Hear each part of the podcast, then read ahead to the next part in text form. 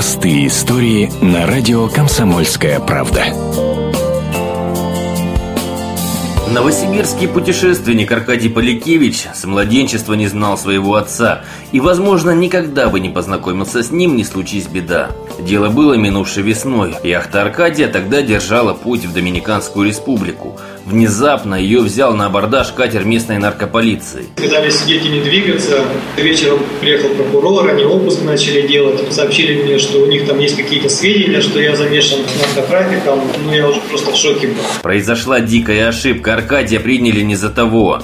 За решеткой он успел познакомиться с другим русским по имени Андрей. Тот, освободившись, нашел друзей Поликевича и рассказал, что пришлось пережить невиновному. Садишься на попу, ноги поджимаешь себе вот пачкой один к одному, как колоды в карте, все пытаются сидеть. Прибавьте сюда тропический климат, там 32-33 градуса. Это ужас. О судьбе Аркадия Поликевича, по ошибке попавшим в заморскую тюрьму, написала комсомолка.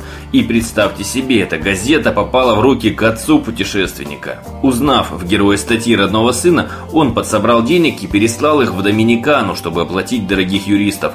И вот суд признал арестант невиновен. Узника выпустили.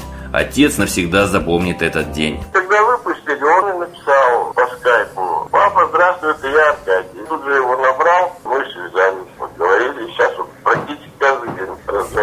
Аркадий в ближайшее время собирается приехать в Новосибирск и, конечно, встретиться с отцом, которого не знал 40 лет. Благодарен вот за эту статью в комсомолке. Папа меня слила. Он не знал, что со мной вообще произошло. А благодаря вашей статье он узнал, что у меня неприятности, я в тюрьме. Спасибо вам большое. Вот такая простая история.